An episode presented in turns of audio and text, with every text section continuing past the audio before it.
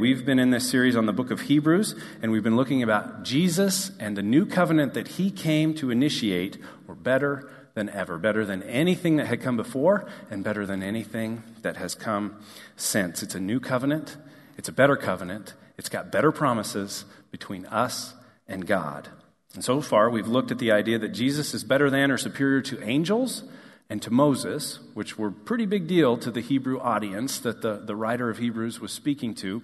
And last week we looked at the idea that Jesus offers a better rest, an eternal rest in Him with God. So if you've missed any of those messages, I would encourage you to go out to our website, go to our podcast, and listen to those messages. You can download them, you can listen on a computer, or if you have a smartphone or a, a tablet or something like that. Today, we're going to be looking at the idea that Jesus is a better high priest. Jesus is a better high priest. Again, we have to understand the context of the Hebrew culture and the Hebrew religion. So I've mentioned a couple of times, it feels like sometimes when you're reading Hebrews, like you missed the prerequisite. Like if you ever took a class and the, your advisor told you, oh, it's okay, there's a prerequisite, but I can get you through there. And then day one, you realize, no, I, I kind of needed the prerequisite. I need to know what some of these words mean and, and what some of the context for all this is.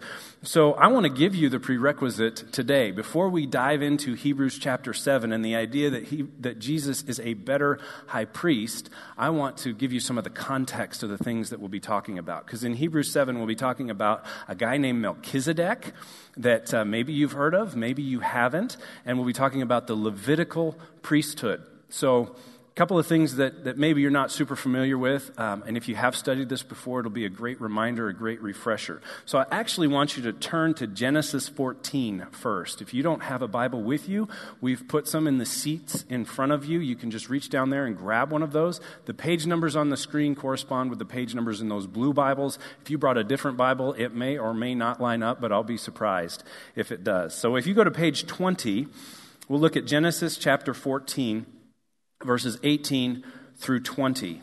And just to give you a little bit of the context here, Abram has been called to go to the land of Canaan. He did that. His nephew, Lot, went with him. And then they went two separate ways. And Lot got himself into a little bit of trouble with some of the people around there. So Abraham, well, he's called Abram at this point. Don't get confused by that. Same guy, Abram, Abraham. God changes his name here in a, in a chapter or two. Um, but Abram goes and rescues Lot and defeats five kings in the, the land there in Canaan. And when you defeat the kings, to the victor go the spoils. So Abram has become quite wealthy through this endeavor, and that's where we pick up the story here in verse 18. Then Melchizedek, son, king of Salem, brought out bread and wine. He was priest of God Most High. And he blessed Abram, saying, Blessed be Abram by God Most High, creator of heaven and earth. And blessed be God Most High, who delivered your enemies into your hand. Then Abram gave him a tenth of everything. Does that make perfect sense? Everybody got the context? No, that's kind of a mysterious little passage, isn't it? In fact, scholars have pointed to this passage and said there's a whole lot in these three verses, and it's not necessarily explained in the moment or in the immediate context of Genesis 14. But as we see things come to fruition in the New Testament, and as we read some of the letters of the New Testament, especially Hebrews, it sheds a lot of light on who Melchizedek was and why does it matter? So I want to look at a few things here that are significant about this passage that we just looked at from Genesis 14, and then we'll move on uh, to Exodus 19. But first, we want to look at this, this Melchizedek, this name, as is so often the case in the Old Testament. The name really matters, it means something. The name Melchizedek means king of righteousness. King of righteousness. Melchi would be the, from the Hebrew word for king, and Zedek, or tzedakah, maybe you've seen or heard the tzedakah boxes, the righteousness boxes. They're basically saying this is the king of righteousness. That's what his name means. But he's also introduced as the king of Salem. Now, Salem would refer to Jerusalem. We're in the land of Canaan now, and so this is the area that would eventually become Jerusalem. Melchizedek is the king of righteousness. That's what his name means, but he's also the king of Salem. Salem referring to Jerusalem, but also that word Salem is the Hebrew word shalom which is the greeting of peace, that you would greet somebody as they came into your home, and you would also bless them as they left your home with the blessing of peace. And it means so much more than the absence of conflict that we might think of with peace. It means wholeness and completeness and unity and oneness with God. And so, so He is the King of righteousness, He is the King of peace, and He is the priest of God Most High. That's how we're introduced to Melchizedek. Are you making any correlations between Melchizedek and Jesus? Jesus being the King of righteousness, the King of peace, the Prince of peace that brings us to peace with God, the High Priest. Okay, so this is all starting to come together, and it's really, really cool and exciting stuff, but he's referred to as priest of God Most High. And this is the first time that the word priest is used in Scripture. It's the first reference to someone as a priest. So we got to understand what do priests do and why does it matter that he is a priest in this context? Well, priest, by definition, is one who is authorized to perform sacred rites or rituals in a religious system. So he enters the scene as the priest of God Most High, as one authorized to perform sacred rituals. And what does he bring with him? Bread and wine. What does that remind you of? Communion, the Last Supper, the body and blood of Christ. It's a prefiguring of Christ right here in Genesis 14. In the first 20 pages of your Bible, we have this beautiful picture of this priest coming from God without mother or father, without any death mentioned. He's just sort of eternal in this way. He comes onto the scene, he brings bread and wine, and he they have the first communion right there Abram and Melchizedek before God. Beautiful, beautiful picture of that. And priests mediate between God and man. And so, by tithing to Melchizedek, because that's the last thing we're told, is that Abraham gave him a tenth of everything he had. He tithes to Melchizedek, and the tithe represents I'm tithing to you. I am the lesser, you are the greater. Melchizedek is honored with this tithe and honored in his priestly office as the one who brings God to people and people to God. That's what priests do. They bring God to people and people to God. And so we see this beautiful picture of this taking place, and Abraham honors him as the superior through this tithe. And if you turn the page and you go to Genesis 15, you will see God instituting a new covenant with Abram, a new covenant between himself and Abram. And that's when he changes his name to Abraham. So that's a crash course on Melchizedek and why it matters. Now we need to turn to Exodus 19. And hopefully this will all sort of converge and, and crystallize in your understanding uh, when we get into the Hebrews passage. So turn over to Exodus 19, verses 5 and 6. This is page 116 in your Pew Bible.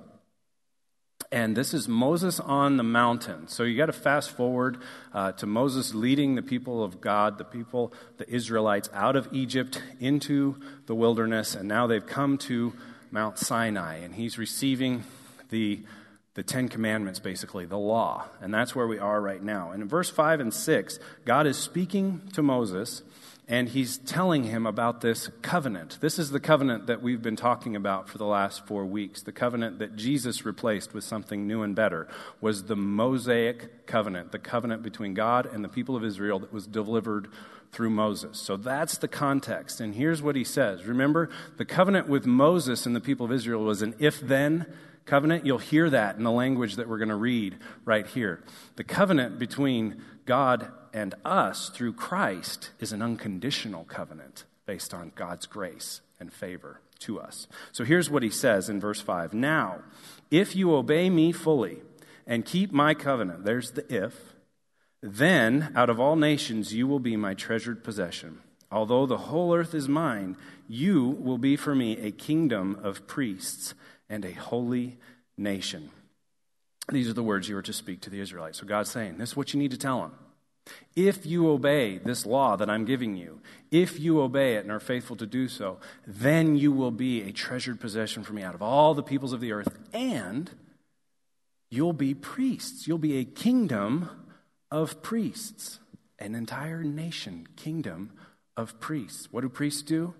priests being God to people and people to God. What was the original purpose of the entire nation of Israel? It was to bring God to the entire world and the entire world to God. But it didn't happen, did it? It didn't quite work. You read the rest of the New Testament, you know, they got off course a number of different times and they got mixed up in some different things and they, they started worshiping other gods and they weren't the witness that God intended them to be. But here was the initial idea the initial idea was of a priesthood, that God's people would be a priesthood. What ended up happening, though, is the law came, and there were 12 tribes of Israel. You've probably heard this. These were 12 sons of Jacob. One of them was Levi. And so, as the law gets fleshed out, the sons of Levi, or the, the, the lineage of Levi, become the Levitical priests. Their job was to bring God to the people of Israel and bring the people of Israel to God. And they made sacrifices on their behalf. They went into the Holy of Holies and offered sacrifices there. They offered prayers. They taught the people. They transcribed Scripture and kept Scripture being copied and being alive. And, and the, the, the Bibles that we have today, many of them come from, from old parchments that were, were written out by hand by the Levitical priests. This was a really highly honored thing to be a part of, and that was all coming back into this Levitical priesthood. So they served God and they served people. They taught people. They approached God for the people and offered sacrifices for people. And there was a high priest, right? There's a priesthood, there's a high priest. The high priest was the highest spiritual office on earth at the time of the old covenant, the Mosaic covenant. So the high priest was sort of the, the top dog of the Levitical priesthood. And you have these run ins that Jesus has with the high priest if you read your Gospels in Holy Week. And he's hauled in before the high priest. And, and that's starting way back in Exodus 19.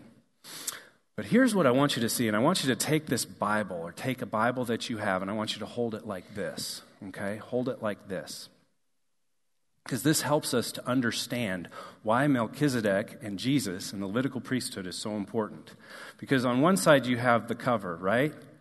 You have the cover. This is Melchizedek right here, okay? This side is Jesus right here because Jesus and Melchizedek are of the same type of priesthood. We're going to read about that in Hebrews 14. What you have in the middle is the Levitical priesthood. It has a beginning and an end, right? It starts here and it ends here. But Melchizedek is eternal. He doesn't have a beginning and an end. He shows up on the scene and he's already priest of God Most High.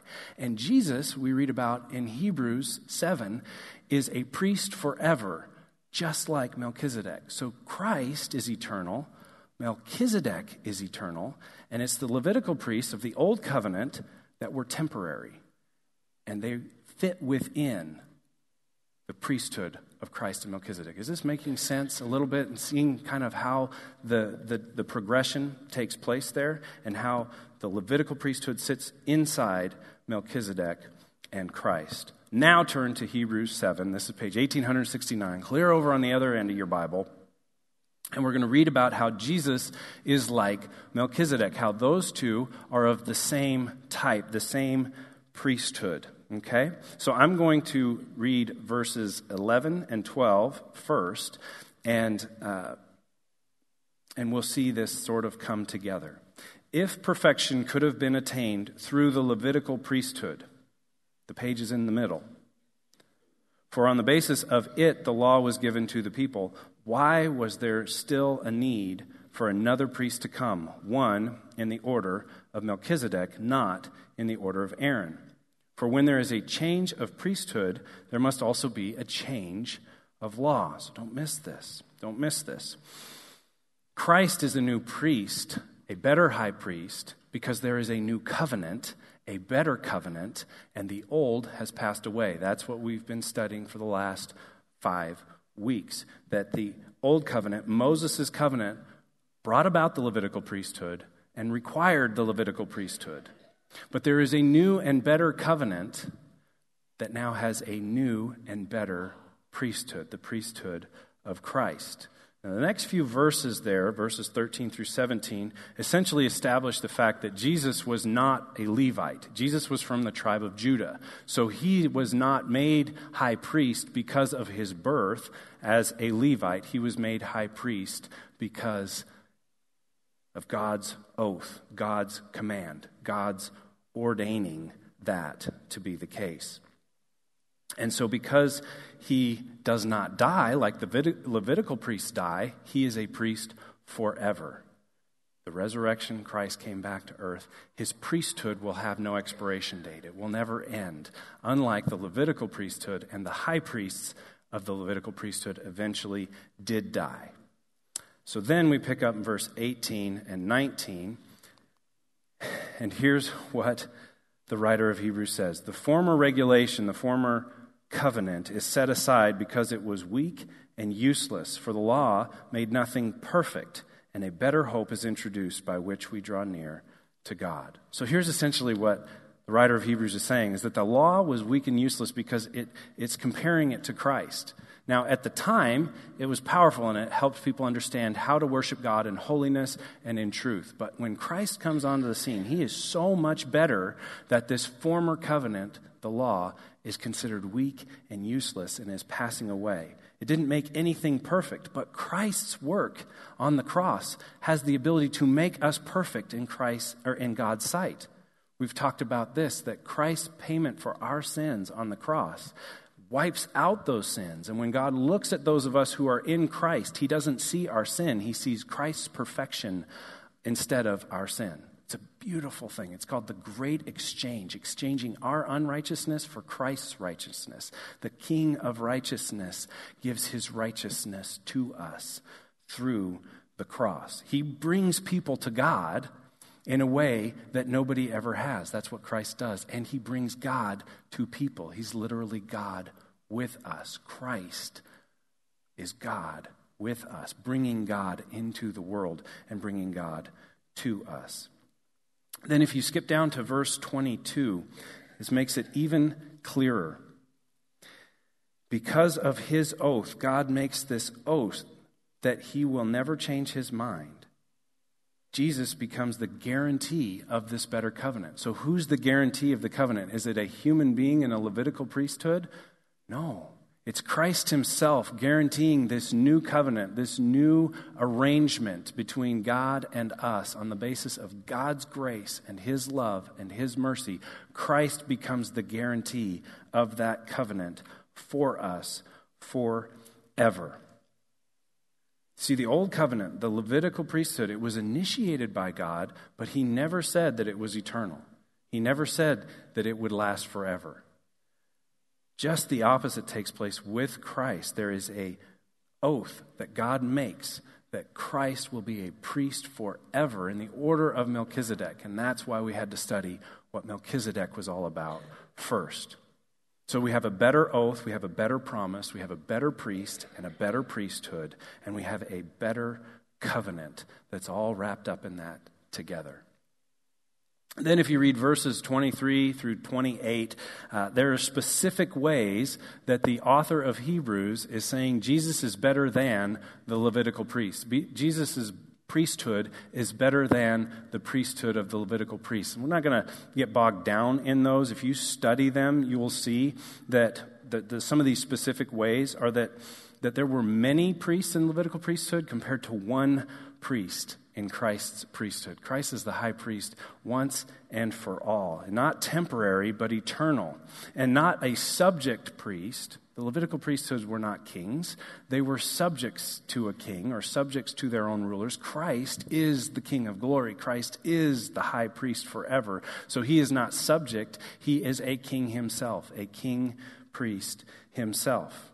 And these Levitical priests were able to serve partially and temporarily, but Christ is able to serve perfectly and completely. The Levitical priests were sinners who were sacrificing for their own sins along with the sins of the people. Christ was sinless, he was perfect. So he doesn't have to make an offering for his own sin, he makes an offering for our sin. And he lived a perfect, sinless life in order to do that. Lastly, while they had to sacrifice daily and annually and do this over and over and over again, Christ did it once and for all. Christ paid the penalty for our sins once and for all. And he ushers us into a new eternal covenant with Him. So, at this point, you might be saying, wow, that's really interesting, Pastor Mark. Thanks for explaining all that. So what? what does it mean? Anybody kind of thinking, well, that's really cool, but so what? It's okay. You can be honest in church. I'm glad you asked, in fact. I want you to turn over to second or first Peter chapter 2. We'll finish things up here, and I'm hoping and praying that it all comes together for you because I think it will. And this passage took on new life for me this week as I studied it. And I had, I had loved this passage and I had preached on this passage before, but I saw it in a new light this week. And I love that characteristic of God's Word that it's living and active, and you can read something a dozen times or more, and then one time something changes, something shifts, and you understand it a different way or a different level, and it's new, and it gives new life, and it's exciting. His Word is living and active. So we look at verse 4. This is Peter writing a letter to the churches in the New Testament era in the first century. And he's talking about Jesus, and he says, As you come to him, the living stone, rejected by men, but chosen by God and precious to him, you also, like living stones, are being built into a spiritual house to be a holy priesthood offering spiritual sacrifices acceptable to God through Jesus Christ. So basically, when we come to Christ, when we come to Him through the new covenant, we enter into His priesthood. We become priests in His priesthood. And He gives us this image of living stones, living stones being built into a spiritual house.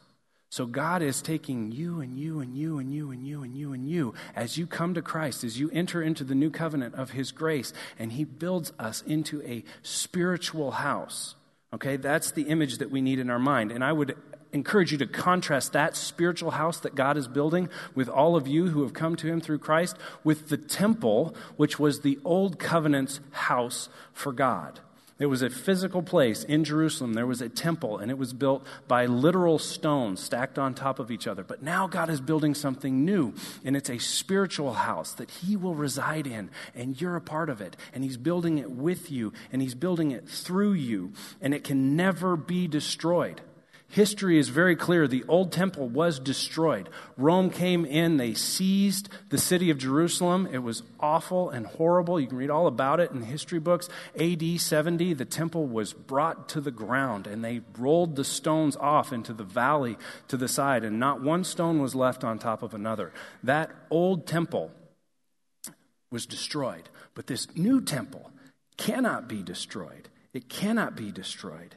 And we are a part of it, offering living sacrifices instead of dying sacrifices. In the Old Covenant, the sacrifices that were brought by the Levitical priesthood were sacrifices where an animal died. But now we come into God's new spiritual house that He resides in, and we get to be living sacrifices for Him. Sacrifices that don't have to die, but we can live our lives every single day as a living sacrifice before God. Paul talks about this in Romans chapter 12 when he says, Therefore, be, offer yourselves as living sacrifices to God. And then in verse 6, he continues. For in Scripture it says, See, I lay a stone in Zion, a chosen and precious cornerstone, and the one who trusts in him will never be put to shame. That's Jesus. Jesus is the cornerstone that he's talking about.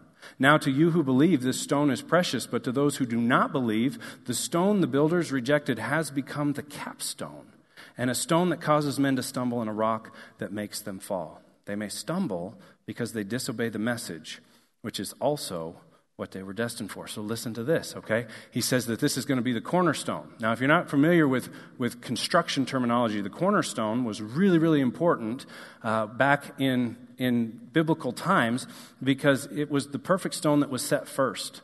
And it was perfectly square and it was perfectly plumb. And so, if your cornerstone was set correctly, then the whole building would be plumb and square in every direction. That's Christ. He's the cornerstone. Where do you think they put the cornerstone? Did they put it up by the roof or did they put it down on the ground? Right? So Christ is the cornerstone of this new this new spiritual house that's being built. And we are the stones that go up and out from it. And it supports everything and holds everything up. That's Jesus. That's for those of us who believe. For those of us who reject the message of Christ, it says he's the capstone the capstone. Well, the capstone goes on top, but Christ is holding everything up in this new spiritual house that God is building. The capstone is for those who are going to stumble and fall over Christ, who have no faith, who respond to the message of Christ without faith. It's a stumbling block. They're beneath it, they're going down. It's a picture of heaven and hell, heaven and earth. Christ is the cornerstone of everything that God is building in the spiritual heavenly dwelling forever. I don't know, maybe I'm the only person that gets excited about this, but this is what I never saw before. And then here we are on earth, and Christ is the capstone for everything beneath it, for those who reject him, for those who do not have faith, for those who are disbelieving and disobedient. We talked about them last week. He's a stumbling block for them. They can't see, they don't have spiritual eyes to see and faith to respond they stumble over Christ and will spend eternity underneath what God is doing. So it really matters. We have to respond in faith to Christ, and we have to come into the new covenant with Him, and we have to be built into the spiritual house and literally embody Christ in this world so that we're built on Christ instead of finding ourselves underneath it all. He continues, and this is where it really gets cool. But you, those of you who are in Christ, you are a chosen people, a royal priesthood, a holy nation, a people belonging to God, that you might declare the praises of him who called you out of darkness and into his wonderful light.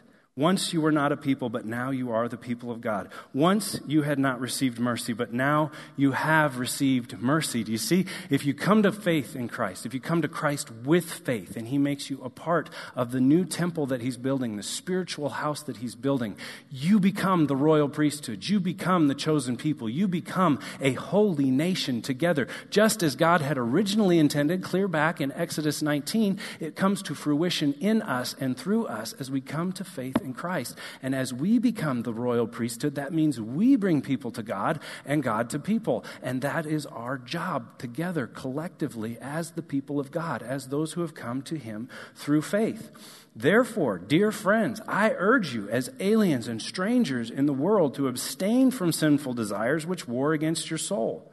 Live such good lives among these pagans that though they accuse you of doing wrong, they may see your good deeds and glorify God on the day he visits us. So what's the last little thing saying? He's saying, don't, don't give in to those sinful desires. Those don't have a part in the household that God is building on top of Christ, the cornerstone.